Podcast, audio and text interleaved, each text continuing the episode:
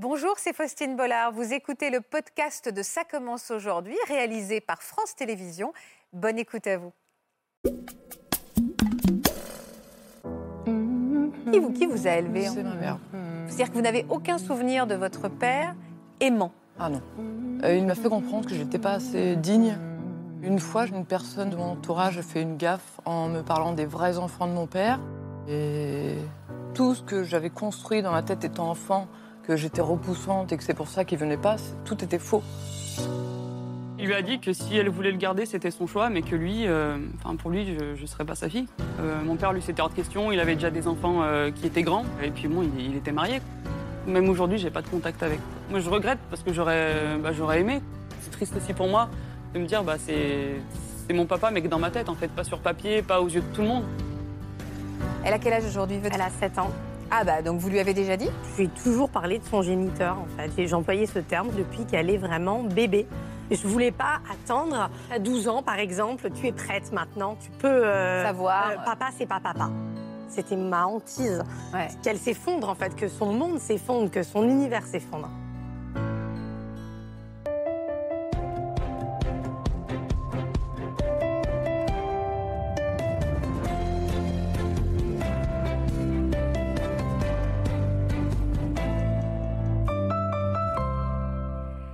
Bonjour à tous et merci d'être avec nous. Une nouvelle fois, votre fidélité nous fait du bien. Et on se fait tous une idée un peu de la famille idéale avec un, un schéma parental type. Les parcours de vie de nos invités aujourd'hui vont nous prouver qu'on peut aussi grandir avec des parents qui n'ont pas une relation comme les autres. Je m'explique. Vous, Charlotte et Camille, bonjour à toutes les deux. Bonjour. Merci d'avoir accepté d'être avec nous. Vous êtes nés dans des circonstances un peu particulières puisque vous êtes toutes les deux fruits euh, d'une relation illégitime et donc une relation cachée, un petit peu un secret de famille avec tous les tabous que ça sous-entend. On va en parler avec vous. Et vous, Claire, euh, bonjour Claire, merci d'être avec nous. On peut dire que vous n'avez absolument rien fait comme tout le monde. Vous allez nous raconter votre histoire, votre histoire incroyable, totalement insolite, notamment surtout euh, concernant votre première grossesse et cette petite Elvira dont vous allez nous parler qui est arrivée dans des circonstances un peu folles. En tout cas, c'était une grossesse qui n'était absolument pas euh, prévisible. D'ailleurs, vous pouvez m'expliquer en deux mots pourquoi cette euh, naissance a été vraiment une surprise pour vous et été un peu folle? Ben, c'est très simple. J'avais une vie un peu dissolue à l'époque et un peu folle, oui, on peut le dire. Je suis partie en vacances et je suis revenue enceinte. D'accord. Et vous saviez qui était le papa à l'époque? J'ai eu une vague idée au début, il y a eu des doutes, et puis oui, ça s'est confirmé, mais il y a eu des doutes. Vous aviez quel âge, Claire? J'avais 28 ans. Et vous allez nous raconter cette histoire et, et où est-ce que vous en étiez dans, dans, dans votre vie quand euh, votre poupée a fait son apparition et vous avez beaucoup hésité, il y a eu beaucoup de questions et, et votre histoire est très touchante. Merci d'avoir accepté en tout cas notre invitation. Celle qui va écouter justement toutes vos histoires, qui a beaucoup d'éclairage à vous apporter, c'est Natacha Espier que vous connaissez bien dans Ça commence aujourd'hui. Merci d'être avec nous, Natacha. Bonjour Faustine. Alors, quand il y aura du public, on vous applaudira. Mais voilà. Mais le public reviendra, c'est promis. En tout cas, je vais essayer, moi, de vous encourager euh, avec, euh, avec mon sourire. euh, parce que je sais à quel point vous pouvez être stressé, notamment vous, Camille. Je sais que vous êtes angoissée. Et pour cause, je crois que c'est la première fois que vous acceptez de parler de votre histoire. Oui, Pourquoi c'était important aujourd'hui d'être là Et pourquoi avoir accepté? Parce que je pense que ça peut être une étape importante de mon parcours de verbaliser mon histoire, de la penser et de, de ne pas avoir peur d'être vue par tout le monde en train de la raconter. Parce que vous avez eu honte pendant des années de, la, de ce que vous aviez vécu De la façon dont vous êtes venu au monde? J'ai eu honte à une certaine période, oui, maintenant plus du tout. Mhm. Mais c'est vrai que j'ai eu beaucoup de mal à la raconter euh, pendant très longtemps. Alors, juste un mot, en fait, la particularité de votre histoire, c'est que vous avez appris que vous étiez le fruit d'une histoire illégitime très tard. Vous aviez quel âge? J'avais une vingtaine d'années. Et de quelle manière vous l'avez appris? J'ai appris parce qu'une personne, une première personne de mon entourage a fait une gaffe en me parlant des vrais enfants de mon père. Donc à partir de là, j'ai commencé à me demander s'il avait des vrais enfants, pourquoi moi j'étais la fausse enfant. Donc, juste au milieu d'une phrase, cette personne a parlé Ouais, des vrais enfants de votre père. Mm. Et là, juste là, vous n'aviez aucun doute, aucun, aucun. soupçon. aucun. Qu'est-ce que vous avez ressenti à ce moment précis? Bah là, j'ai commencé à me poser énormément de questions, à me dire qu'en fait, je ne connaissais pas du tout mon père et je ne savais rien de la relation qu'avaient eu mes parents. Donc je- j'en ai parlé à une autre personne de mon entourage qui, elle, m'a dit que mon père était marié au moment où, où je suis née. C'est cataclysmique quand on apprend ça? Un peu, oui. Ouais. Parce Ouais. qu'on se demande qui est la personne qui nous a élevés. euh, avec un tel mensonge, on remet tout en question derrière, j'imagine. Ouais, c'est ça. En fait, c'est comme si la plupart des événements qui avaient construit ma personnalité euh, perdaient leur signification. Mm. Donc, j'avais l'impression de ne plus savoir qui j'étais, du tout. Et, et on en parlera avec Natacha tout à l'heure. On, on verra ensemble à quel point les secrets de famille peuvent être un véritable poison, notamment pour celui qui n'était évidemment au courant de rien. Vous, vous saviez tout Vous saviez tout, Charlotte, depuis le départ? Moi, je suis très jeune, oui, que, bah, que mon père était encore, euh, était encore marié quand euh, moi je suis arrivée. Et, euh, et je pense que ça aide pas quand on est enfant de savoir des choses trop tôt, parce qu'on se pose beaucoup de questions. On se dit, bah, Ah. est-ce que c'est de ma faute? Est-ce que voilà, on- c'est compliqué. C'est-à-dire que vous, vous auriez préféré pas savoir? Je pense que j'aurais préféré savoir, mais peut-être un petit peu plus grande. Parce que Alors- moi, je l'ai su, je devais avoir peut-être 7-8 ans. Ma mère m'a dit que, voilà, que mon père avait pas voulu de moi et que, voilà, que- y avait déjà quelqu'un dans sa vie. Et c'est ouais, c'est dur quand on est enfant de. C'est fou se dire, parce bah, on que n'a pas voulu de moi. Quoi. je, je pense, aux, je pense aux, parents qui nous regardent. On se dit qu'il faut dire tout aux plus jeunes enfants. Vous, vous nous dites attention, euh, moi j'étais peut-être un petit peu jeune pour encaisser la nouvelle. En fait. Bah, je pense que quand on grandit, après, quand on est ado, tout ça, on, a- on porte un autre regard en fait, sur ce qui nous arrive. Mais c'est vrai que quand on a 7-8 ans, bah, on se remet en question en se disant est-ce que c'est ma faute à moi? Parce que voilà, il n'a pas voulu de moi. Est-ce que c'était moi le problème en fait? Est-ce Ouais, que j'étais pas. Est-ce que j'étais pas comme il voulait? Voilà, on, se- on se- on se pose beaucoup de questions. ouais. Comment ils se sont rencontrés, vos parents? On va revenir un peu sur leur histoire d'amour. C'était une histoire d'amour? C'était une histoire d'amour, ouais. Comment ils se sont rencontrés? Alors, euh, bah, mon père, lui, était médecin. Il avait 52 ans, donc mes parents ont 26 ans d'écart. Ma mère avait 26 ans. Ouais. Et euh, ma mère, en fait, tenait un salon de coiffure et euh, mon père était client, donc du coup de plus en plus régulier. Euh, mon père, lui, avait déjà trois autres enfants. Du coup, il était marié, bien qu'un peu en froid avec sa femme, mais il était marié. Ma mère n'était pas, sa- était pas sa première conquête. On va dire que mon père euh, voilà, aimait bien les femmes, quoi. Et euh, ma mère, elle, euh, bon, avec ses anciens compagnons, elle avait eu beaucoup de mal à avoir des enfants, enfin, surtout avec son ancien compagnon, juste celui d'avant. Ouais. Donc elle avait fait des fausses couches, elle avait eu. Elle venait de sortir d'une fausse couche de jumeaux et elle avait Ah fait oui. un parcours médical assez Ah oui, compliqué. euh, ouais. Voilà, donc ouais, elle donc- pensait qu'elle aurait des, Voilà, des il lui avait dit qu'elle était limite en fait stérile, que voilà, qu'elle pourrait sûrement pas avoir d'enfant quoi. D'accord. Et euh, donc voilà, mon père a commencé après le boulot à l'inviter à boire des cafés, des choses comme ça. Et puis il s'est trouvé qu'un jour il lui a proposé de partir en week-end. Donc ma mère, elle a pas mal réfléchi parce que voilà, euh, l'âge, euh, c'était quand même, euh, il y avait quand même une grande 26 différence d'âge. ouais. Mais elle l'aimait bien, elle était. Bah oui, j'imagine si elle accepte de Bah, partir. en fait, ma mère, je pense que par rapport à ce qu'elle avait vécu avant, pour elle, c'était un peu une figure. Parce que c'est vrai que mon père a eu une super carrière, c'était quelqu'un, mon père. Voilà, c'est, enfin, c'est même c'est quelqu'un. Mais euh, C'est un homme charismatique, euh, oui, euh, avec une belle carrière, brillant, père, il est brillant. C'est, je vois, il, il lit un nombre de bouquins, c'est impressionnant. Enfin, il, il a une culture, mon père, c'est, enfin, c'est, c'est Ouais. quelque chose, quoi. Puis voilà, il était chef de service, c'était. Et c'est vrai que je pense que ma mère, ça lui faisait aussi du bien, quoi, Bien de, pouvoir lui parler, de pouvoir un peu se confier et tout. Et puis voilà, mon père lui a proposé de partir en week-end. Et après avoir bien réfléchi, ma mère du coup a accepté. Et euh, bah, c'est là que j'ai été conçue, quoi. Elle vous parle de ce fameux week-end. Elle savait qu'elle prenait un, qu'elle avait le risque de tomber enceinte. Elle pensait que ça ne marcherait pas parce que. Ben, manière, sincèrement, elle pensait que ça marcherait pas. Enfin, Ouais, c'est vrai que c'était une fois. Donc, euh, combien il y a de chances pour que ça tombe juste ce jour-là? Surtout que, vu le parcours qu'elle avait eu avant, euh, Oui, il fallait voilà, vraiment, jamais elle s'est dit, euh, jamais elle s'est dit, je vais tomber. Bah, enceinte, non. quoi. C'était, elle venait de sortir d'une fausse couche. Pour elle, ça, ben, elle s'était complètement écroulée. Et euh, elle se disait que voilà, que ça, ça serait juste un week-end pour s'amuser. Et puis, euh, puis voilà quoi. Comment ils ont réagi tous les deux quand ils ont appris euh? Alors ma mère, Déjà, est-ce qu'elle l'a tout de suite dit à votre père? Elle aurait pu hésiter? Elle lui a dit tout de suite. Ça, elle lui a pas caché. Bah, mon père, ça a été clair et net, c'est tu avortes. Euh, mon père, lui, c'était hors de question. Il avait déjà des enfants euh, qui étaient grands, qui étaient dans les études, qui étaient pas loin de, de s'envoler, entre guillemets. Et, euh, et puis, bon, il, il était marié, quoi. Et ma mère, elle, c'était hors de question, quoi. Pour elle, c'était un miracle, quoi. Le fait que je sois dans son ventre, c'était... Puis elle en a parlé à, à mes grands-parents et puis ma marraine, du coup, qui est sa sœur. Et puis ils lui ont dit, ils lui ont dit non. C'est vrai que bon, mais j'ai une famille qui, qui est un peu croyante, donc c'est vrai que voilà, l'avortement, c'est pas évident un aussi, quoi. bien sûr. Et ils lui ont dit non, non, de toute façon, si tu as besoin, on sera là. Euh, bon, ma marraine avait déjà eu des enfants, donc il y avait, il y avait de quoi me. Il y avait de quoi s'occuper de moi, quoi, au niveau des lits, tout ça. Donc ils lui ont dit, il n'y a pas de souci, tu la, tu la gardes, on fera ce qu'il faut, elle manquera de rien. Et puis, et puis- Alors, il lui a tourné le dos, votre père? Parce que quand elle a dit qu'elle voulait le garder, votre mère, il a dit quoi, lui? Il a, Bah, il lui a dit que si elle voulait le garder, c'était son choix, mais que lui, euh, pour lui, je ne serais pas sa fille, quoi. Que. Il vous reconnaîtrait pas? Non, ouais, non, Donc, envers et contre tout, elle a décidé de garder son bébé. c'est ça. Il est revenu, l'histoire s'est arrêtée là. Non, ils ont continué à se voir, du coup, euh, jusqu'à ce que je naisse. Euh, il faut savoir que le Ah oui, donc il disait qu'il allait pas s'impliquer, mais il est quand même resté pendant toute la grossesse. Il est resté, mais voilà, c'était, ça a jamais été, ils ont jamais vécu ensemble. C'était une relation vraiment, voilà, ils passaient de temps en temps. Enfin, c'était une relation, euh, un, un peu libre entre guillemets quoi. Lui Ouais, était je- quand même euh, était marié, euh, c'était Bah ouais. c'était compliqué. Puis euh, bon, quand ses enfants ont su que bah, que moi j'étais là, ça a été compliqué aussi.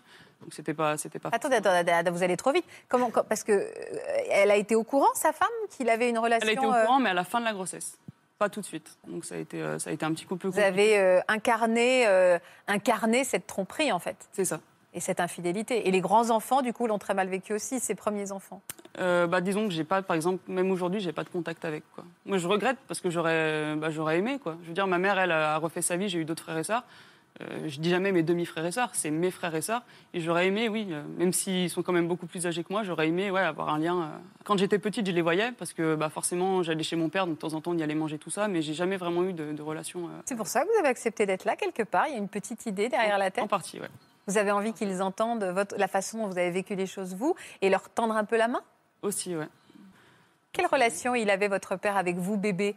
Est-ce, Parce que c'est une chose de vouloir que sa compagne avorte, enfin, que son, sa maîtresse avorte, mais une fois qu'on a le bébé dans les bras, euh, Ben- l'histoire est différente. Il s'est forcément attaché? Par exemple, quand je suis née, il a attendu plusieurs jours pour venir me voir. Parce que comme euh, bon, ma mère a accouché dans l'hôpital où je travaillais, il voulait pas en fait qu'on sache que, que monsieur le médecin avait eu un enfant. Quoi. Donc en fait, il est passé comme si c'était une amie. Parce qu'il voulait pas du coup qu'on sache. Enfin, En fait, c'est lui qui travaillait dans cet hôpital, parce que Voilà. vous avez dit travailler. D'accord, ok, je comprends. c'est lui qui travaillait dans cet hôpital, ouais. Et euh, après, quand je suis née, bah, j'ai des photos où je suis avec lui. Donc il- je pense que mon père a quand même appris à m'aimer, quoi. Mais c'est pas pour autant qu'il m'a reconnu euh, tout de suite dès que je suis née. Ouais. Et, euh, et voilà, il y a l'histoire où, bon, quand j'avais à peu près 5 mois, ma mère donc, me, me descend en, en poussette pour aller me promener. Et euh, elle, elle ouvre la boîte aux lettres et là, elle voit une lettre de mon père euh, avec de l'argent, où il lui écrit qu'il ben, il repart avec son ex-femme, qu'il part en voyage, qu'il va essayer de, de renouer les liens, tout ça. Et là, ma mère, euh, elle s'effondre, quoi. C'est le, c'est, c'est le coup de massue, parce que bon, bah, même si, même s'il disait qu'il me reconnaissait pas, il était quand même là, et je pense que pour elle, c'était quand même important. Ouais, bien sûr. même il s'il n'était pas là tout le temps, voilà, il, il passait, il- Elle s'est complètement effondrée, votre mère, à ce moment. elle s'est effondrée, elle est allée vivre quelques jours chez mes grands-parents, ouais, Avec vous, ouais. avec moi. Et euh, bah, elle m'explique cette anecdote où un jour, euh, bon, euh, parce qu'il y a une ferme vers chez mes grands-parents, et elle me promène en poussette, et puis elle me dit qu'à un moment, elle me regarde, puis elle me dit, mais ma pauvre puce, qu'est-ce que je vais faire de toi enfin, Comment on va faire pour s'en sortir et tout Et elle m'a dit qu'à ce moment-là, je lui fais un sourire qui, bah, qui, qui, voilà, qui, qui lui donne un coup de boost, quoi, et qu'elle se dit, bah non, j'ai pas, j'ai pas le droit de me laisser aller, je t'ai voulu, euh, voilà, je vais, je vais tout faire. Et c'est vrai que j'ai jamais manqué de rien. Ma mère, c'est une battante, et euh, elle m'a jamais. euh, C'est beau, cette histoire de ce sourire. Ouais. Euh, Est-ce que l'histoire s'est arrêtée là entre votre mère et, et votre père? Alors non, mon père est revenu 15 jours, 3 semaines après, en disant que bon, bah, voilà, avec son ex-femme, ça avait pas fait, que de toute façon, c'était compliqué. Et que du coup, il pouvait réentamer une, une, une Ah oui, relation. donc, quoi. euh, il, était- il avait vraiment le cœur divisé en deux, hein, Ouais, euh, c'est moins qu'on puisse dire. Et il a quitté, du coup, il a quitté sa femme? Sa sa femme officielle? Euh, bah, quitter, oui, parce que du coup, après, il était quand même avec ma mère, mais ils étaient encore mariés. Il a mis du temps, mon père, à divorcer. Mais il la voyait plus. Il était Non, plus il en couple. C'était juste un papier. Et il a vécu avec vous? Il a pas, en fait, mes parents n'ont jamais vécu ensemble. Mon père a toujours gardé euh, sa maison et ma mère aussi. Et après, bon, bah, des, des fois, ma mère allait chez lui, des fois, il venait, mais ils n'ont jamais vécu ensemble. En fait, j'ai jamais eu vraiment cette, euh, La famille sous le même voilà, toit. cette famille euh, Réunie. bah, ensemble, quoi, en fait. Et vous avez, pendant toutes ces années-là, réussi à tisser un lien avec votre père, même s'il n'était pas à la maison, euh, même si euh, vous l'appeliez papa, déjà? Je l'appelais papa. Après, euh, oui, j'ai- toujours aimé mon père parce que bon, même s'il passait pas souvent, pour moi, en fait, c'était une entre guillemets ma vie, c'était normal. Je veux dire, euh, bon, Il je passait voyais. pas souvent, c'est vrai, vous dites le, le terme il passait pas souvent. Votre père, pour vous, il passait. En fait, Voilà. Il passait là où vous étiez avec votre mère. C'est ça. Et, euh, et ouais, c'est vrai que, pour moi, c'était normal dans le sens où j'ai grandi comme ça, mais je voyais bien quand j'allais à l'école que voilà, j'avais un cas un petit peu atypique quand même. Enfin, Ouais. pour moi, c'était la normalité, mais je voyais bien que c'était ma normalité à moi entre guillemets quoi. Chez les autres, c'était pas, que c'était pas. Mais euh, il, vous montrait de l'amour, il, il vous faisait des, enfin, je vais dire, vous faisait des cadeaux, mais il, il vous faisiez des choses ensemble, il Ah vous oui, emmenait au ben, j'ai cinéma. plein de photos. il Mon père avait, bon, avait des chevaux à l'époque et il m'emmenait aux courses.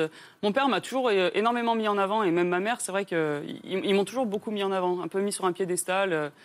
Oui, donc il Euh, vous aimait, vous vous sentiez Je aimé. pense qu'il a appris à m'aimer, mon père. ouais. Même si pour lui c'était compliqué et, je- et je le comprends parce que voilà, il avait des enfants qui étaient grands. Il avait quand même 52 ans, donc euh, je veux dire avoir un enfant à 52 ans, c'est peut-être pas évident aussi.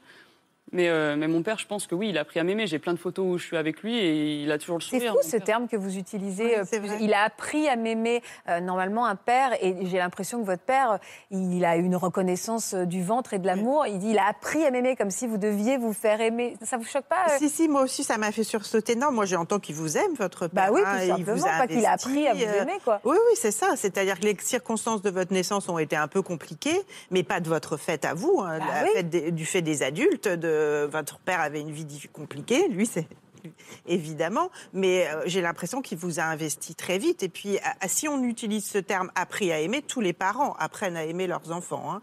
Euh, c'est une On fait connaissance. Quand je dis ça, c'est plus dans le sens voilà. où le fait qu'il m'ait pas reconnu tout de suite, pour moi, c'est quand même un peu un abandon quelque part. Ah, Parce que j'aurais aimé tout oui. de suite, en fait, euh, même sur les papiers, même voilà, c'est vrai que sur le coup, il a même, il a pas assumé. Quand je suis née, voilà, il n'est pas venu me voir, il fallait pas qu'on sache. Donc en fait, c'est tout ça qui fait que, ben moi, je me suis dit, euh, Vous devez juste, vous devez vous faire aimer. Vous l'avez vécu comme ça. Vous, vous deviez vous faire aimer de votre je père. pense, ouais. Je pense que ça a été comme ça. Il a fini par vous reconnaître, pardon Natacha? Alors en fait, il- quand moi j'ai eu 4 ans, donc ma mère a fait un enfant dans le dos à mon père.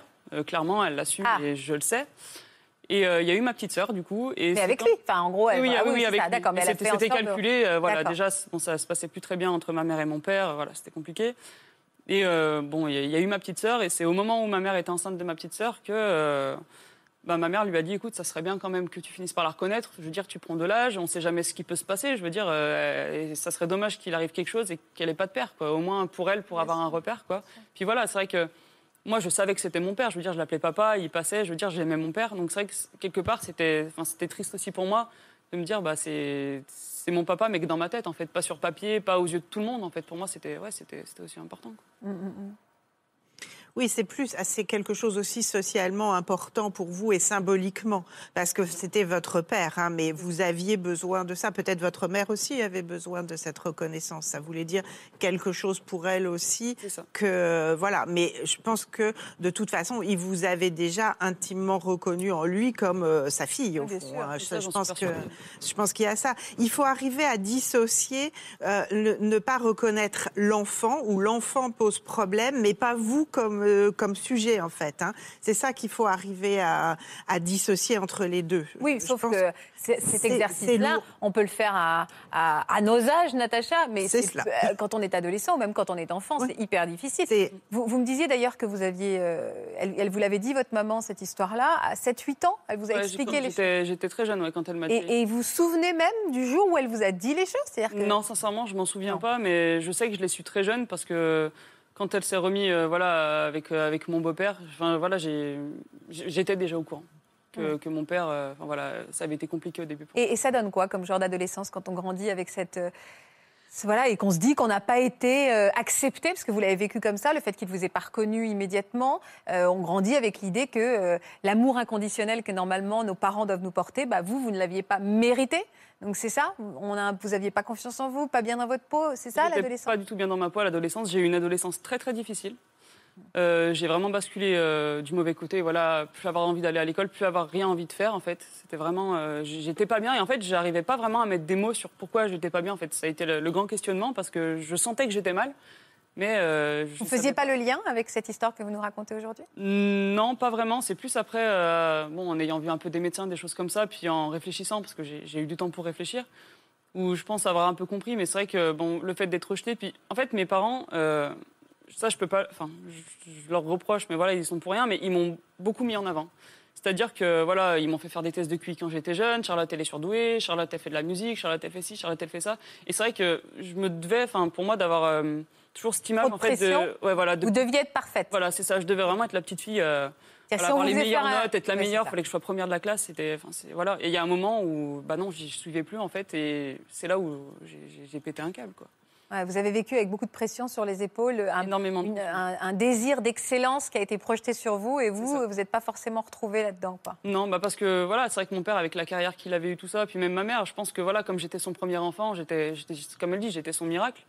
Et je pense qu'elle attendait peut-être aussi beaucoup de moi, et sans comprendre que moi, ça me faisait peut-être du mal aussi. Oui, le bébé miracle, bien Mais sûr. voilà, moi j'ai jamais manqué de rien. Euh, ma mère, euh, voilà, elle, elle a fait des heures pas possibles pour, euh, pour, que- pour que je manque de rien, clairement. Quitte même des fois à pas être assez présente avec moi. Mais c'était vraiment ce fait de, de toujours me mettre en avant, quoi. C'était, euh, je pense à un moment, ça a été vraiment dur pour moi et j'en ai eu marre en fait de cette image de petite fille avec voilà les cheveux longs, les couettes, les machins. Et c'est vrai que ça a été du, du tout au quoi. Oui, oui, j'ai l'impression que vous vous êtes retrouvé coincé entre les deux, hein, coincé si je puis dire, parce que d'un côté, bah, pas reconnu, donc euh, bah, vous souffrez de ça, de pas être reconnu, puis de l'autre côté, on vous demande d'être absolument parfaite, d'incarner cette petite fille modèle où vous devez tout bien faire, et puis vous, vous êtes où là-dedans? Et je pense que vous avez dû vous sentir un petit peu coincé à un moment, et quand on se sent coincé à l'adolescence, bah, ça explose, hein, c'est le moyen d'exprimer. totalement euh, voilà, c'est ça. le- et c'était votre moyen de dire, bah non, c'est là, franchement, ça me convient pas comme solution. hein.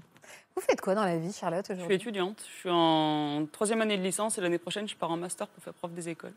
D'accord. Vous, avez des... vous êtes mariée? J'ai un chéri, ouais. Vous avez un chéri et vous avez des enfants?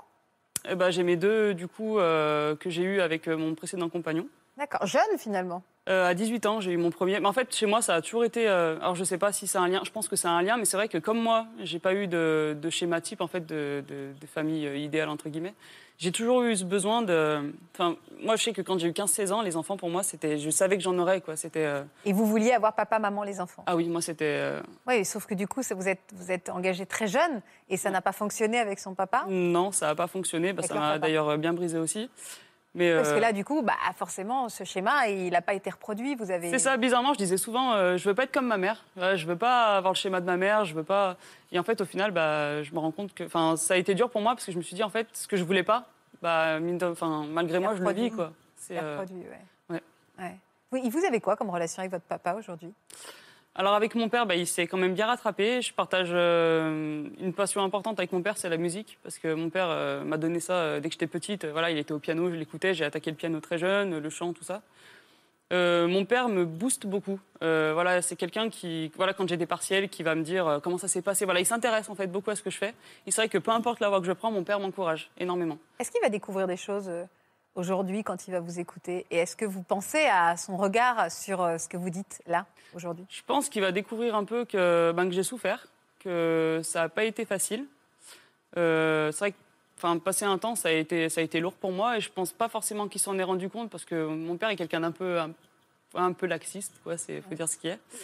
Mais je pense oui qu'il va voir que j'en ai souffert et puis voilà que le fait que voilà que j'ai pas de contact avec mes frères et sœurs, c'est dur aussi. Donc euh, je me dis peut-être, en fait, je sais que mon père c'est encore le seul lien que j'ai entre moi et mes frères et sœurs. Donc euh, des fois, bah, je me dis peut-être que lui il pourrait essayer de faire quelque chose, euh, pour essayer de leur parler ou je sais pas. Vous lui en avez parlé de tout ça, votre père, de ce que vous ressentiez, de la, de la souffrance que vous exprimez euh, il, il le sait, tout ce que vous nous dites là, de l'analyse que vous avez eue sur cette situation? Avec mon père, je parle de beaucoup de choses, mais pas vraiment de cette période-là. en Il y a une pudeur entre vous?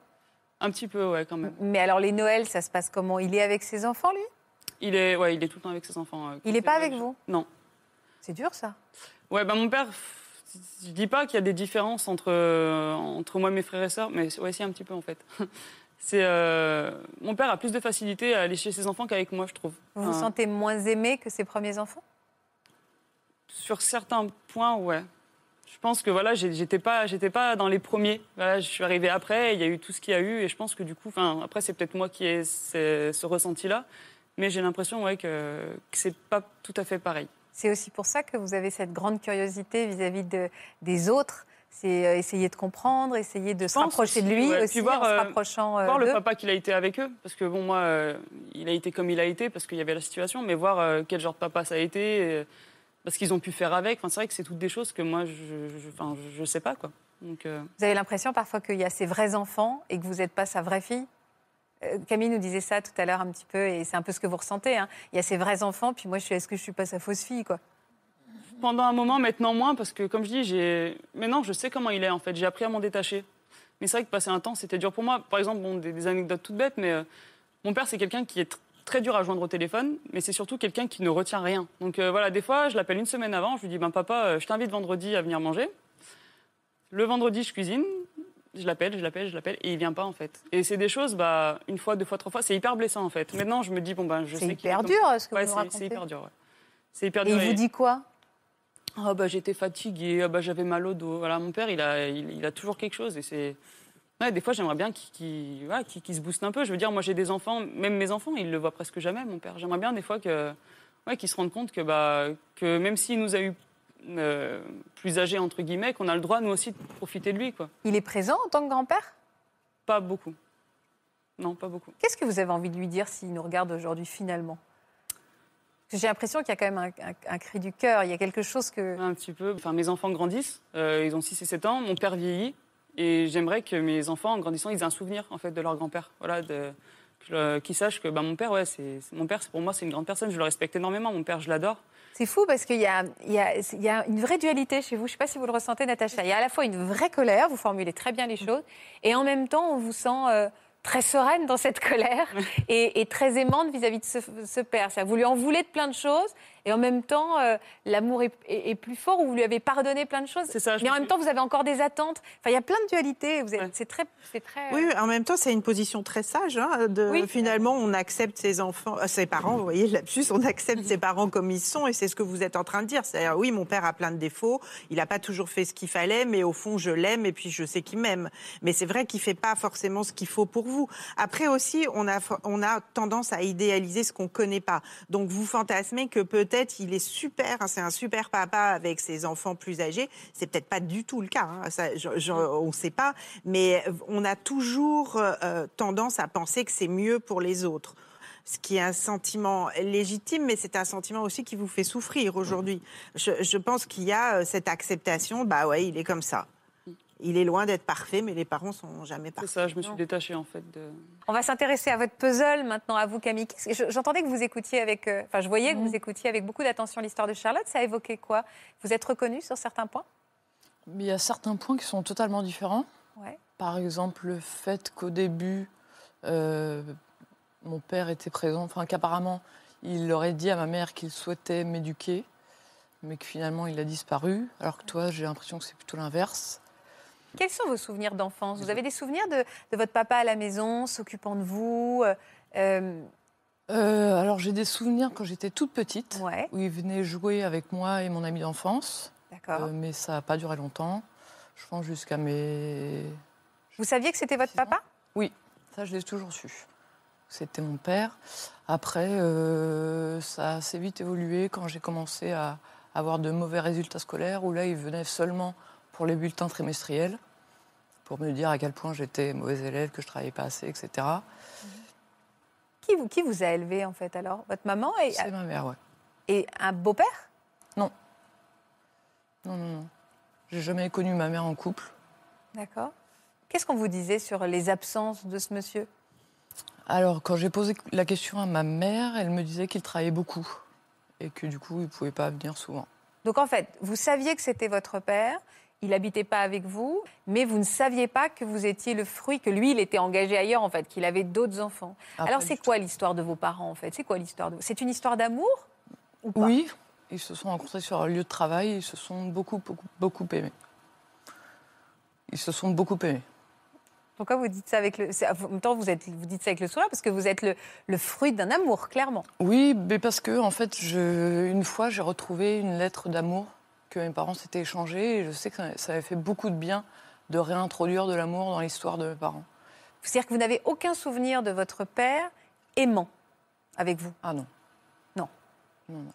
Vous vous rendiez compte, vous, que ce- cet homme qu'on vous disait qui, qui était votre père, vous- voilà, il n'était pas comme les autres pères, comme les autres papas même?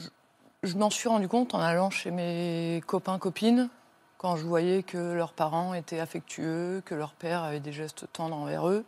Mais du coup, euh, je me disais pas que chez moi c'était anormal, je me disais qu'il y avait sûrement quelque chose en moi qui était repoussant et qui le poussait à, à ne pas être plus tendre avec moi. Donc vous avez grandi avec l'idée que vous n'étiez pas aimable. Oui.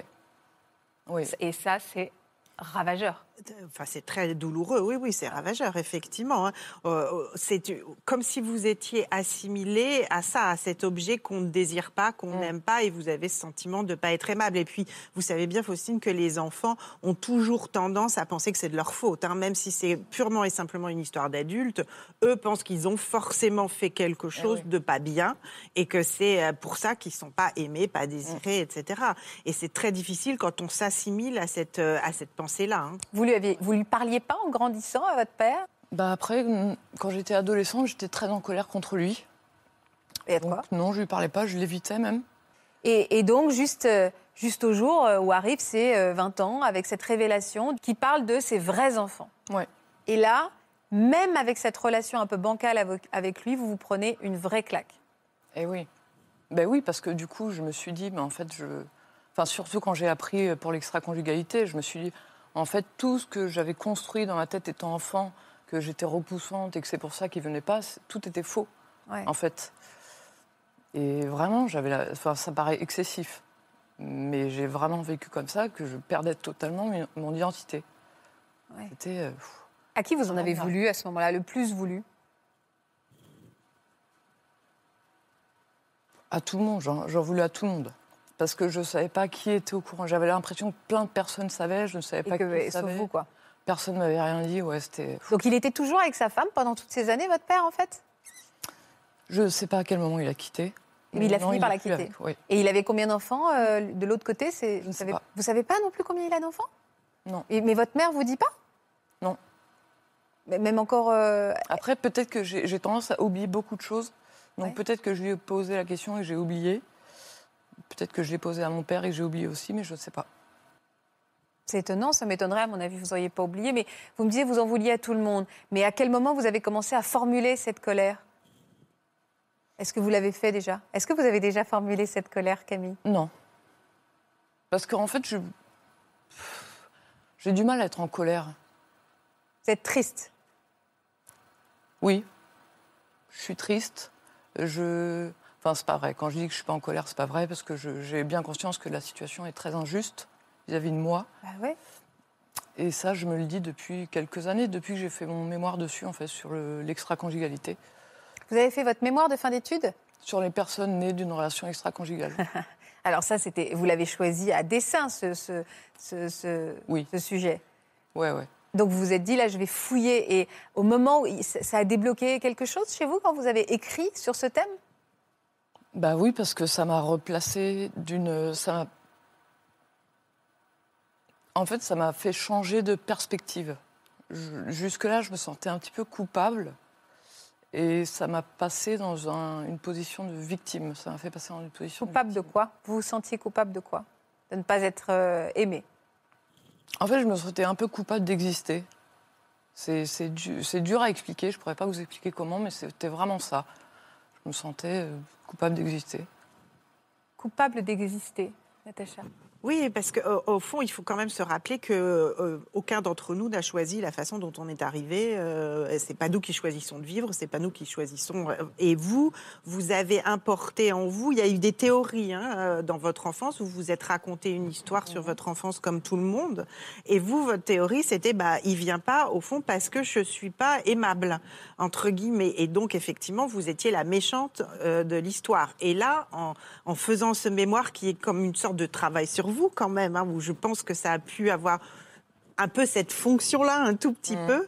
Et je pense que ça vous aide à remettre l'histoire en perspective. Bah, au fond, vous, vous y êtes absolument pour rien. C'est là aussi, hein, c'est comme vous, c'est une histoire d'adulte.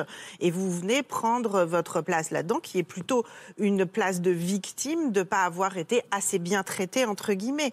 Et puis, je, pense aussi sur la, sur ce que vous racontez. Hein, euh, je pense que vous le sentiez au fond. Hein. Euh, les secrets, vous savez, ça Ouais. suinte toujours, hein, on le sent. Mais sauf que souvent, on n'ose pas le dire, ou en tout cas, vous ne le dites pas, certainement un peu pour protéger votre maman. Parce que je pense que vous avez dû sentir que c'était quelque chose qui la faisait souffrir. Et au fond, vous vous êtes interdit de poser les questions. Et du coup, quand ça vous arrive dessus, cette révélation, bah, c'est un vrai choc. Ouais. Et, euh, et c'est un peu comme si vous étiez sur des sables mouvants. hein. Euh, Il y a tout qui se dérobe. hein. L'histoire, bah, c'est compliqué.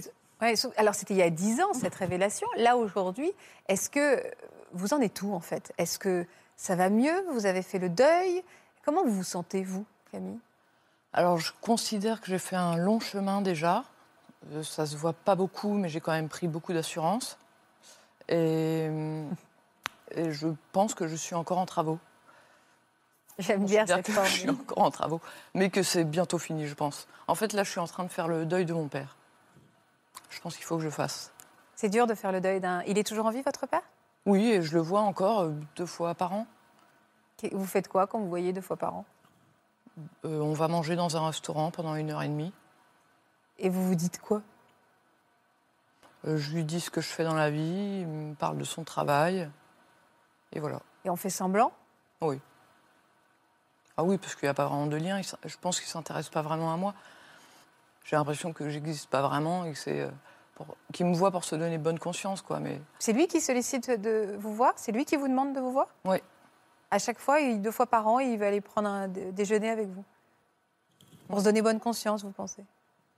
Moi, je pense que c'est ça, parce que tous tous les gestes que j'ai faits vers lui, il les a refusés. Donc, euh, C'est quoi les gestes que vous avez faits vers lui? Bah, le plus gros, c'était de lui demander de me reconnaître. Mais il a, refusé. Ouais. Face à vous? Il- Dans les Ah yeux, il a été Avec quels arguments? Euh, il m'a dit que j'étais. Il m'a fait comprendre que j'étais pas assez digne.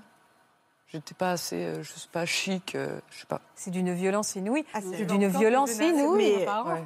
Comment? Il va encore déjeuner avec deux fois par an. Oui, et en effet, Ouais. je comprends quand vous dites maintenant, il faut peut-être que je fasse le deuil, je n'ai rien à en Ouais. attendre.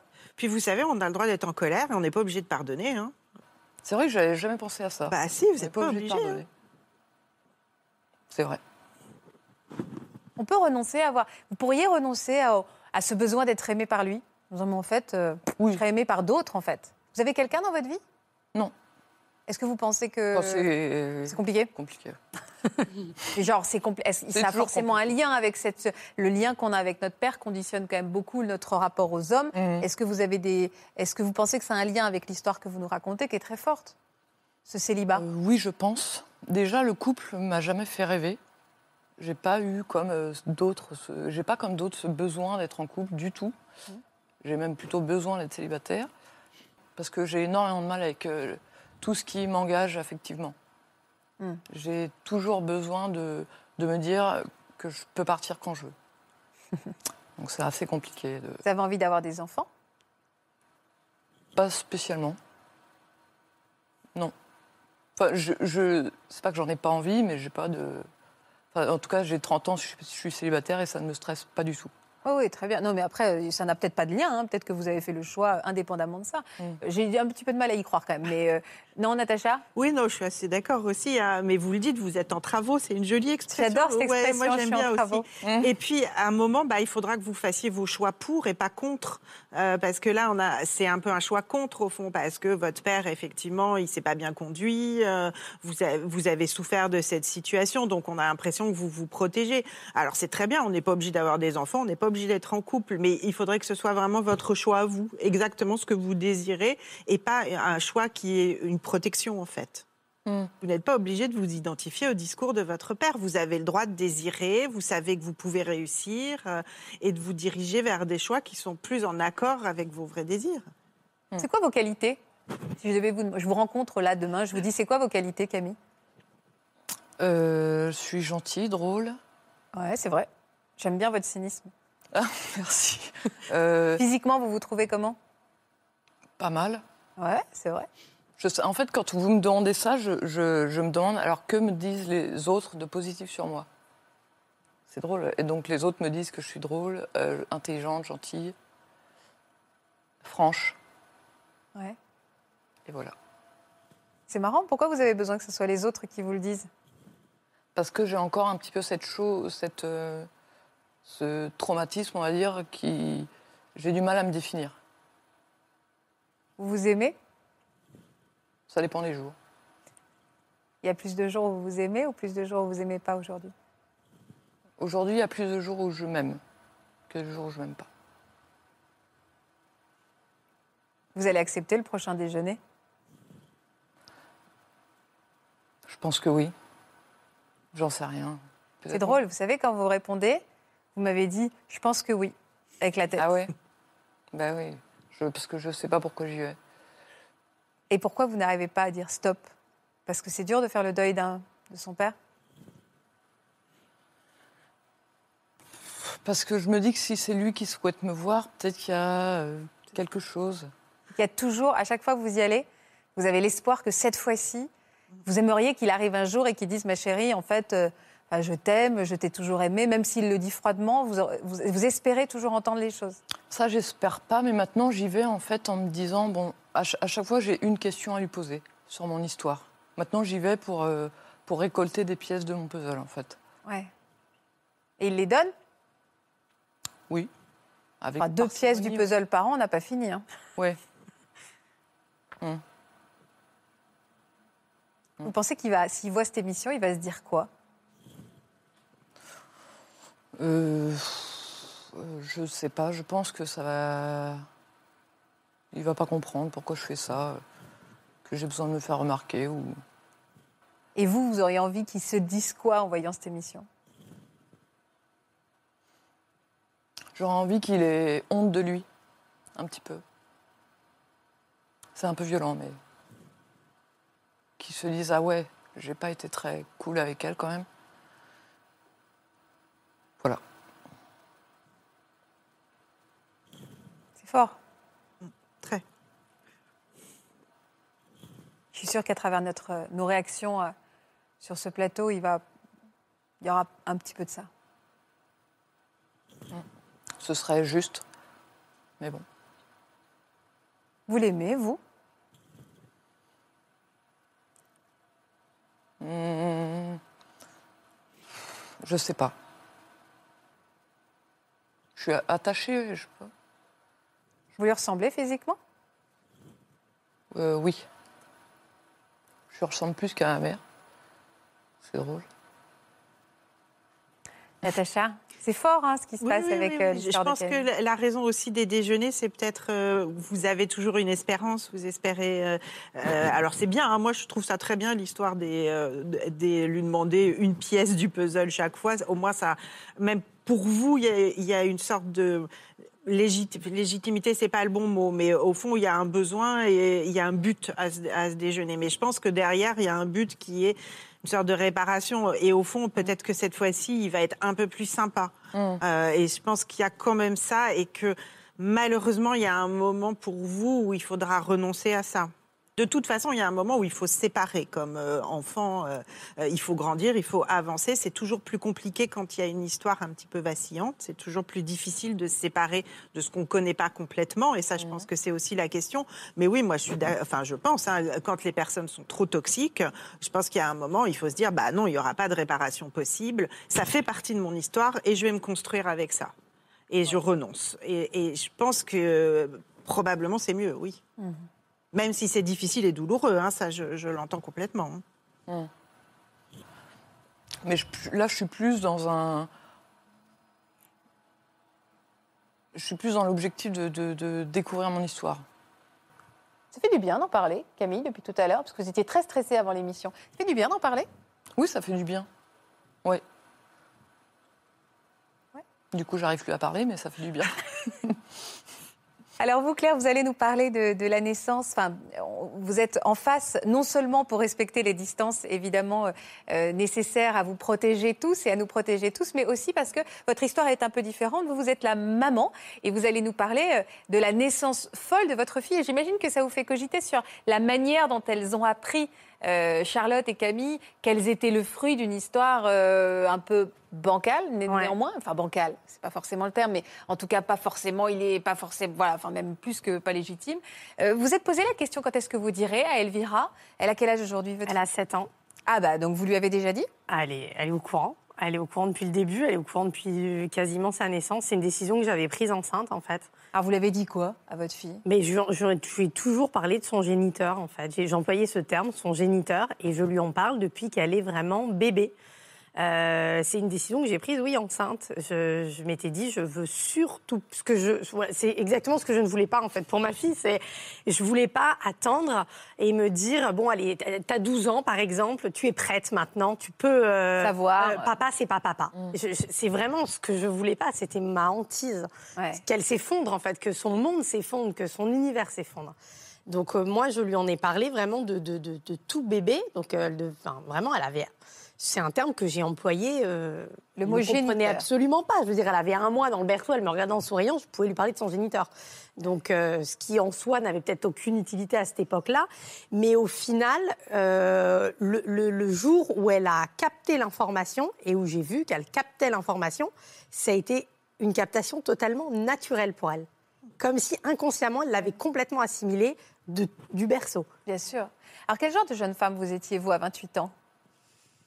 Euh, Vous en étiez où dans- euh, D'accord. On ne le dit pas quel genre de jeune femme vous étiez Si, si, si, si. J'étais, euh, j'étais, j'étais une jeune femme folle, pleine de vie, pleine de joie de vivre. Fêtarde. grosse fêtarde. Grosse fêtarde. Excessive. très excessive. Euh, voilà. Consommiez des choses un peu. euh, J'avais une vie dissolue. Ma vie, c'était euh, sexe, drogue et rock'n'roll, quoi. C'était ça tout Ouais. le temps. Les potes, les copines, les sorties, la fête. euh, La drogue, la vous consommiez de la drogue? Oui. Oui, oui, je consommais de la drogue, je buvais énormément d'alcool. J'étais alcoolique mondaine, on peut vraiment le dire. Je buvais de l'alcool tous les jours. Euh, j'avais vraiment, oui, j'avais une vie euh, complètement débridée. euh, j'avais des, des, des partenaires multiples. voilà, j'étais tout le temps très, très amoureuse. Très, très Jusqu'à celui d'après. Exactement, c'était je l'aime, je l'aime, je l'aime, mais lequel? Voilà, c'était ça. C'est drôle. Toujours très amoureuse.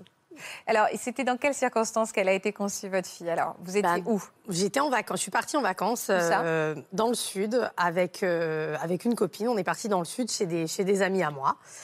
Et voilà, et ça a été une semaine folle de fêtes euh, avec des amis communs. Enfin voilà, une espèce de melting pot de gens comme ça. Et du même milieu. euh, et puis, euh, puis voilà, on a fait la fête, on a fait la fête. Et puis. euh, Et on a Et profité et on a fait l'amour. Et on a fait l'amour, voilà. Avec plusieurs partenaires? Euh, le soir-là, non. Oui, mais euh, Mais dans, la, dans, dans cette semaine de vacances? Dans cette semaine de vacances, oui. Et Je peux me permettre de vous demander combien ou pas? Euh, oui, oui, vous pouvez. Euh, Il y a eu deux, il y a eu deux, il y avait deux personnes. D'accord. euh, bah, il y avait une personne à Paris, il y avait deux personnes en vacances. Enfin, disons que le mois-là était un mois Chargé. Chargé. Chargé. C'était un, mois de printemps, c'était le printemps, c'était le mois de mai, donc printemps, papillon. Et vous ne preniez pas de moyens de contraception? Non, pas du tout, parce que depuis que je suis toute, toute jeune, en fait, je, souffre, je souffrais, d'une, qui s'est complètement corrigée d'ailleurs, d'une aménorrhée quasi permanente. Donc, je- je- enfin, j'avais mes règles tous les, tous les six mois, donc euh, j'ovulais tous les six mois. Donc, euh, bon, clairement, je ne prenais pas de contraception. Et vous, ouais. Euh, De temps en temps, on mettait des préservatifs, c'est pas à faire, je sais, mais enfin, de pas en mettre, je veux dire. Et voilà, et le soir-là, ben, trop d'alcool et pas de préservatif, et je suis rentrée de vacances enceinte. Vous l'avez découvert? Quand vous l'avez découvert, vous avez été. euh, Quelle a été votre réaction? Quand je l'ai découvert, j'étais sonnée, sonnée et, et pas tant que ça. J'étais surprise, enfin, j'étais pas surprise parce que quand j'ai fait le test, j'avais déjà un gros doute. Euh, j'étais, oui, j'étais choquée, surprise, Heureuse? Ni heureuse ni malheureuse. C'est-à-dire que je me suis pas effondrée. Ça n'a pas été, euh, je l'ai pas découvert. C'est pas cataclysmique. Non, c'était pas un cataclysme. Euh, ça a été tout de suite. euh, bon, je suis enceinte. On fait quoi? Voilà. Voilà. Tout de suite, il y a eu ce- cette part de moi un peu raisonnable qui a dit bon voilà, il va falloir réfléchir à la décision. La décision. Alors, déjà, la question était de savoir qui était le père. Vous Voilà, avez posé cette question? Oui, bah, ça c'était déjà la première question que tout le monde m'a posée. On était nombreux à se poser cette question quand même. Pourquoi on, est- on était Pourquoi vous dites on était nombreux? Parce que j'en ai parlé à tout le monde. C'est-à-dire que je l'ai appris, j'ai fait le test le matin, je vivais avec mon meilleur ami, j'ai été voir mon meilleur ami pour lui annoncer la nouvelle. Je suis partie travailler, je l'ai annoncé à mon directeur et à toute la boutique. On a fait une espèce de briefing tous ensemble euh, pour savoir ce qu'on allait faire. Enfin, Genre, est-ce qu'on le garde ou pas, quoi? C'était ça. C'était qu'est-ce qu'on va faire? Donc le soir apéro avec tous les copains et toute la team. Euh, bon, alors Claire est enceinte. que- Qu'est-ce qui se passe? Comment on voit les choses? Voilà, c'était ça. C'est drôle que vous en ayez parlé comme ça à tout le monde de façon Tout de suite. débridée. Voilà. Donc. Et euh, alors, quels étaient les avis de tout le monde? Il y a eu un Ah bah, vote? Il y a eu du pour, il y a eu du contre. Tout le monde y allait de, de sa supposition, tout le monde y allait de son, de son petit grain de sel.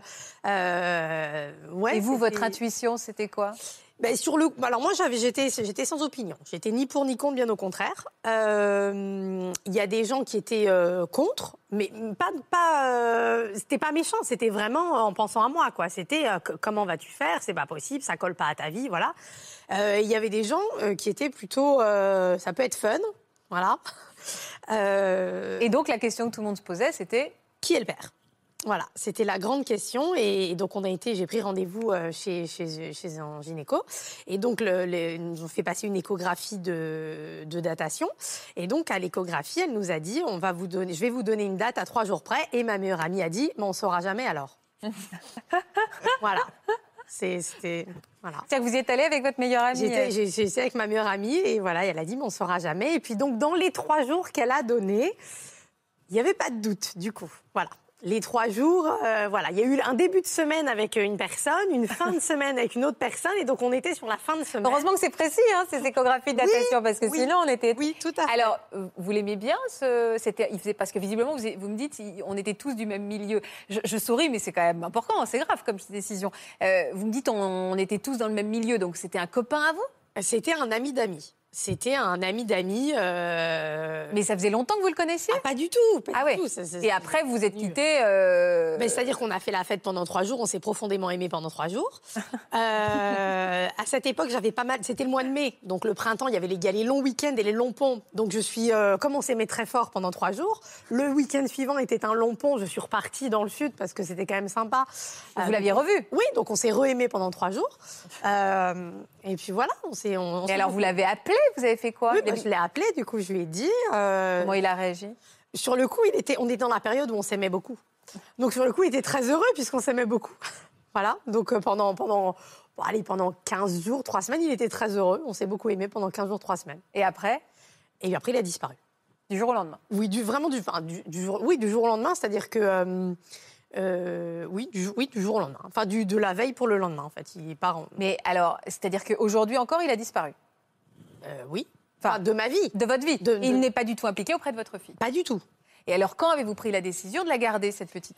Alors du coup, euh, j'ai pris un rendez-vous pour, euh, pour une IVG. Euh, j'ai pris un rendez-vous, j'ai été au premier rendez-vous. Donc le premier rendez-vous, on rencontre une psychologue et qui, je tiens à le souligner, a été très consciencieuse. C'est-à-dire qu'elle m'a pas juste dit, bon, il y a le délai légal de 8 jours, donc on se revoit dans 8 jours. Non, elle a pris le temps de dépioter le pourquoi, comment, voilà.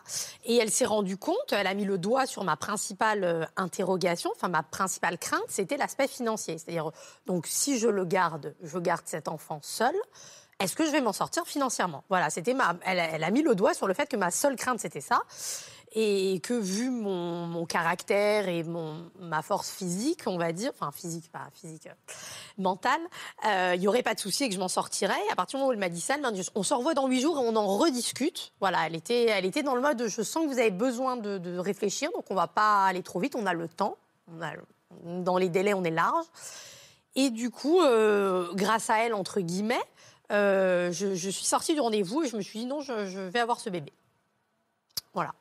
Et donc, vous avez décidé de le garder Et et, de vous lancer dans cette grossesse seule. Vous aviez un métier à l'époque? Oui, Oui, c'est ça, vous m'avez dit. Puisque vous m'avez dit que vous êtes allé au magasin et que. oui, oui, oui. J'étais, euh, j'étais, j'étais vendeuse. euh, je travaillais dans le prêt-à-porter euh, à l'époque et, euh, et voilà. Donc je l'ai annoncé à mon boss, euh, je l'ai annoncé à mes collègues, Alors, quelle grossesse vous avez eue alors collective? Collective, ouais, avec tous mes potes. euh, Donc, tout le monde vous a accompagné dans cette tout aventure monde, euh, tout le monde était, tout le monde drôle. était présent au rendez-vous, euh, les échos. euh, ouais, non, c'était, c'était une grossesse collective. Tout le monde y allait de son Qui allait aux échographies avec vous? Alors, les échos, c'était ma meilleure et puis euh, tout le monde qui nous attendait au café du coin pour l'apéro.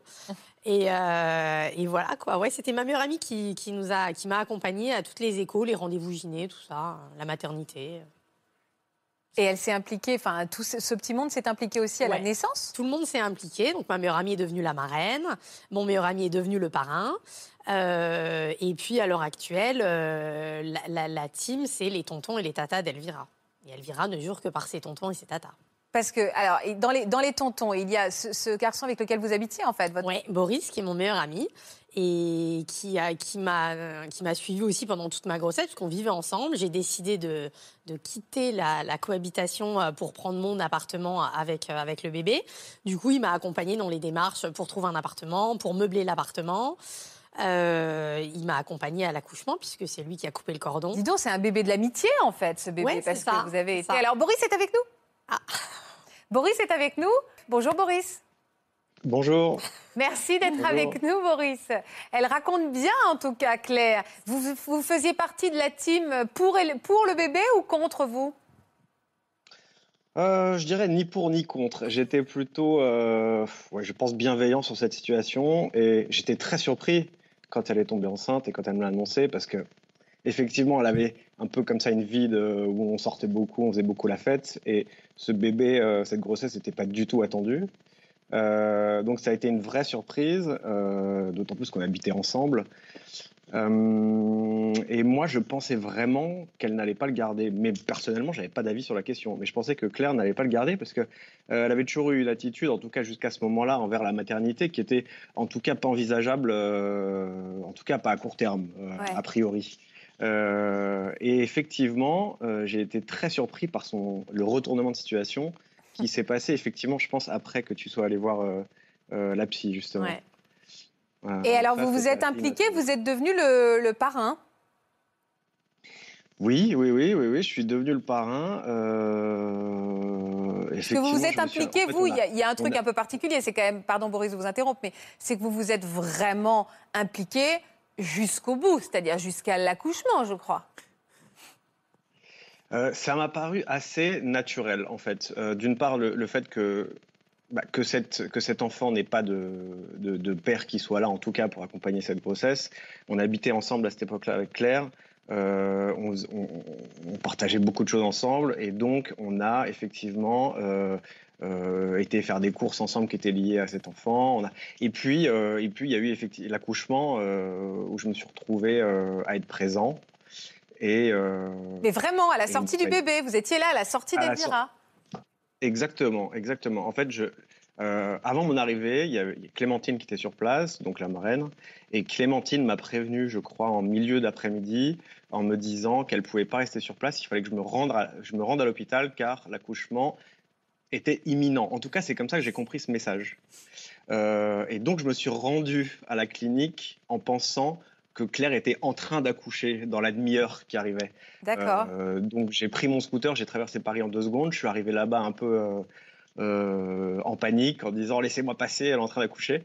Euh, on m'a dit mais vous êtes qui? Euh, Bon voilà, ni une ni deux, j'ai un peu dit je, je, je suis, je suis plus ou moins le papa. Ils ont dit comment ça Plus ou moins le papa. C'est drôle. Je crois qu'ils ont été voir Claire pour lui demander confirmation de genre de comment ça, le père est là, il est pas là. Elle a dit non, c'est pas le papa, mais laissez-le rentrer. Et je me suis retrouvé euh, arrivé un peu en transpiration et, et en dernier, au dernier moment, je croyais. Et en fait, non, l'accouchement a eu lieu huit heures plus tard. Donc, Ça faisait longtemps que vous étiez à la maternité? Oui, ça faisait. J'ai eu un travail de 28 heures pour la première. Ah oui, euh, d'accord. Donc c'était long. Et alors, vous avez, euh, donc vous avez vraiment assisté. Mais c'est impressionnant quand même euh, de se retrouver à assister à un accouchement. Vous aviez déjà assisté à un accouchement? Alors non, c'était le premier. C'était le premier. Je m'attendais à, à quelque chose de très impressionnant. Et en fait, je dois dire que j'ai trouvé que ça s'était passé de manière euh, extrêmement, euh, euh, enfin simple, en tout cas, enfin sans, sans drame du tout. Et, et je vais pas dire sans souffrance, mais en tout cas euh, de manière extrêmement sereine. Euh, D'accord. voilà, je suis arrivé dans, en- dans, ce- dans la, la salle d'accouchement. euh, je me suis mis dans une chaise à côté de Claire. On a passé quelques heures à attendre. Je suis même ressorti pour aller manger quelque chose. Je suis revenu. On s'est endormis tous les deux. Euh, et euh, je crois que tu as accouché vers euh, minuit ou une heure du matin, si je ne me trompe pas. Et vous avez coupé Voilà, le cordon. Et j'ai coupé le cordon. Euh, ce n'était pas du tout prévu. euh, Enfin, pe- personne n'avait parlé de ça euh, à l'avance. Mais j'étais à côté d'elle et j'étais la personne à ce moment-là quand elle a accouché. Et donc l'infirmière m'a euh, tendu une, la paire de ciseaux en me demandant si si je voulais couper le cordon. Et vous, vous avez accepté je C'est un je peu. bah, en fait, la, situation est quand même assez. euh, euh, tout va assez vite à ce moment-là. On me tend une paire de ciseaux et je me dis qu'est-ce que je fais? Je le coupe, je le coupe pas. Je regarde Claire et puis je vois qu'en fait c'est ok. Je vais couper ce cordon et voilà. Et puis j'ai coupé le cordon. C'était aussi simple que ça. Ouais. Sympa la sage-femme en tout cas. hein. Ouais, ouais. Oui, oui, sympa, oui, oui, oui. Oui, très pourquoi sympa. Oui, oui, pourquoi? Parce qu'il est reparti avec son numéro de téléphone. Il paraît. Il paraît. il paraît. Il paraît que je suis repartie avec les numéros. Dis donc, vous perdez pas le nord. C'était une bonne journée pour vous. Hein C'était une journée assez remplie, je dois dire. vous étiez où? Vous aviez perdu les os en fait? À quel moment ça s'était déclenché, vous? Non, mais j'ai perdu les os en rentrant de, de soirée, en fait. Enfin, en, en soirée, en fait. J'étais en soirée et quelqu'un a dit, quelqu'un a renversé sa coupe de champagne sur le canapé. J'ai dit non, c'est moi qui perds les os. Voilà. Donc, branle-bas de combat, Et taxi. vous étiez à terme? Oui, oui, enfin, j'étais à 15 jours du terme, mais bon, euh, voilà quoi. Donc vous êtes arrivée en tenue de soirée Je suis euh, arrivée en tenue de soirée à la maternité et hum, Clémentine, ma meilleure amie, est arrivée en pyjama. Parce qu'elle, elle dormait et je l'ai réveillée à 4 heures du matin en lui disant J'accouche, il faut que tu, tu viennes. Donc elle, elle a sauté dans un taxi pour me rejoindre et elle est arrivée en, en- en jogging euh, à la maternité. Et ils ont pensé, et hum, comme le desk de la maternité est assez haut en fait à l'accueil, quand elle a demandé Vous venez pourquoi J'ai répondu pour accoucher. Et en fait, elle s'est tournée vers Clémentine et elle lui a demandé Vous êtes à quel terme? Parce qu'elle voyait pas le ventre en fait. Et vu que Clémentine était euh, bah, en pyjama en train de dormir, elle était moins fraîche que moi qui était maquillée comme une voiture volée à paillettes. euh. Enfin, C'est drôle. voilà, j'avais pas le drôle. visage de celle qui allait accoucher quoi. Donc vous avez accouché euh, maquillée avec vos talons hauts sur le côté, quoi. C'est ça. C'est- Elle est drôle, votre histoire. Oui. Bon, alors maintenant, Elvira, elle va comment? Elle a 7 ans. Elle a grandi donc avec euh, ses tontons qui ont coupé le cordon, euh, ses, ses marraines en pyjama. Enfin, elle, a- elle, a- elle est très proche, en tout cas, de toute cette petite famille que vous for- formez. hein. Oui, elle est très très proche de son parrain et de sa marraine. Très très proche. Elle est ravie de te voir ce soir, euh, Boris. Oui, moi aussi. Et vous avez, euh, vous avez refait votre vie? Enfin, vous avez fait votre vie derrière? Oui, j'ai- refait ma vie. euh, ça, c'est au baptême. Euh, voilà, avec parrain et marraine. Et du coup, euh, du coup, ouais, j'ai rencontré mon mari le lendemain du baptême, en fait. Pendant, le, pendant la messe du baptême, le, le prêtre a, a formulé le souhait que je rencontre un homme qui, nous, qui formera une famille avec Elvira et moi. Le lendemain, j'ai rencontré mon mari. et, et vous avez eu, mais vous avez, vous êtes donc vous êtes mariés, vous avez eu d'autres enfants? Oui, deux. Deux autres. Donc on est, trois, on est cinq maintenant à la maison. de façon plus sereine ou est-ce que c'était aussi au milieu d'une soirée? Non, non, de façon, euh, de façon standard. euh, Du coup, euh, mariage, euh, enfant. Oh, vous dites ça avec un air un peu dégoûté. Du coup, mariage hyper chiant. Oui, voilà quoi. coup, enfant, Pas moins fun quoi. Du, coup, hyper classique. Oui, euh, voilà, c'est ça. Est-ce ça. que Elvira appelle papa votre Ah oui, oui, mais c'est lui qui l'a reconnu légalement. Légalement, c'est sa fille. Elle avait, quand on s'est mariés, en fait, le jour de notre mariage, on nous a remis notre livret de famille. Et le lendemain, en le feuilletant, mon mari me dit Mais il n'y a pas Elvira euh, dans les, en premier enfant? Je dis Bah non, du coup, euh, comme euh, comme c'est ma fille à moi à part, en fait, elle, a un livret de famille. Et il m'a demandé Mais du coup, si on a des enfants, est-ce qu'ils seront sur le. Enfin, comment ça va se passer? Je dis Bah, ils seront sur notre livret. Et donc là, il a pris conscience qu'Elvira serait sur un livret de famille à part et ça a été. euh, c'était no way pour lui. C'était hors de question qu'elle ne soit pas sur le même livret de famille que les enfants qu'on projetait d'avoir. Et du coup, ben, la semaine d'après, il a été à la, ma- à la mairie, et il a fait une reconnaissance. Et du coup, euh, on a refait un livret de famille, parce que du coup, il a fallu changer de livret. Et on a, on a désormais le même livret de famille, un livret de famille classique. Père, mère, premier enfant, deuxième enfant, troisième enfant. C'est hyper beau comme geste, n'empêche. Ouais. C'est joli, hein Ouais, c'est un- tout, tout le monde le dit. C'est vrai que quand on y réfléchit, bon, autant le mariage, ça peut être un truc. euh, on se marie, on peut divorcer, hein, c'est pas.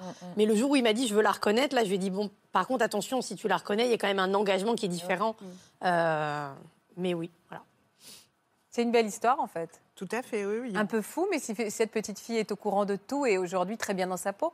Euh, oui, oui, elle a l'air. Elle a l'air. Elle a, elle a pas l'air de s'en plaindre. Elle a pas l'air de s'en plaindre. Oui, pour elle, elle a, elle a connu mon mari. euh, elle avait sept mois, donc elle n'a pas de souvenir d'avoir vécu sans. Donc pour elle, papa, c'est papa. Mais elle sait que ce n'est pas lui qui a donné la petite graine. Voilà. Ça vous touche, j'imagine, en effet, cet acte d'amour de ce papa. euh, Ah, moi, totalement, ouais. Je trouve ça, franchement, je trouve vraiment beau parce que, bon, avant d'avoir mon chéri actuel, j'ai eu d'autres copains. Et euh, c'est dur, je pense, pour un garçon, enfin, même peut-être pour une, pour une femme, je sais pas, mais d'accepter les enfants de quelqu'un d'autre. Mm. Euh, Non, je trouve ça, franchement, je trouve ça très beau. Alors pour lui, c'était assez fac- facile entre guillemets. Il n'existait pas l'autre. Exactement. Il n'y avait pas d'autre. Il n'y avait pas, il y avait pas justement cette notion de relation adultère, de relation cachée. Euh, J'étais célibataire. Le géniteur d'Elvira était célibataire à l'époque, donc il n'y a pas de souci. Euh, quand, quand François Xavier, quand mon mari est arrivé, euh, le géniteur d'Elvira euh, n'existait pas. Enfin, il, il existe dans les faits, mais il n'était pas présent dans la vie. Donc finalement, se construire, c'était beaucoup plus simple que si finalement j'avais gardé, euh, enfin, s'il y avait eu une espèce de guerre partagée, euh, ça aurait été galère et tout. Non, finalement, c'était très bien comme ça. C'était beaucoup plus simple. Tout à l'heure, j'entendais que vous rebondissiez, Natacha, en me dis- en- quand euh, Claire racontait qu'elle disait déjà au Oui. bébé, elle lui expliquait, et vous disiez si, si, si, si, vous me disiez, vous disiez Oui. si, si, si, si, il comprend. Oui. Euh, ça fait partie des conseils qu'on peut donner. Euh, il ne Ah faut oui. pas faire une révélation à 7 ans, 8 Ah ans, 20 ans, ne pas la Non. faire, la prendre par les autres. Dire non, les non, non, non, d'abord, pas le dire euh, les autres, oui, parce que ça finit toujours par sortir.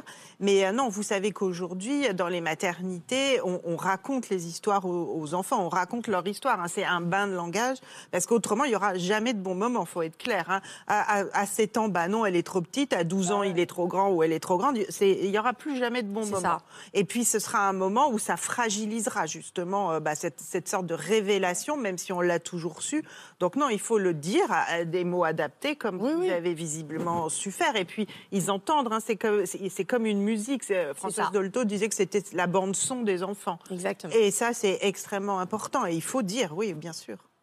Merci en tout cas d'être venu partager ces belles histoires de vie avec nous. On s'est ému, on a souri, on s'est inquiété aussi. Euh, merci en tout cas pour votre confiance euh, sur ce plateau. Merci Natacha de nous avoir accompagnés. Merci à vous tous d'être fidèles à France 2. Vous allez retrouver Daphné Burki dans un instant. Et nous, on se retrouve demain, même heure, pour de nouvelles émotions à partager. À demain.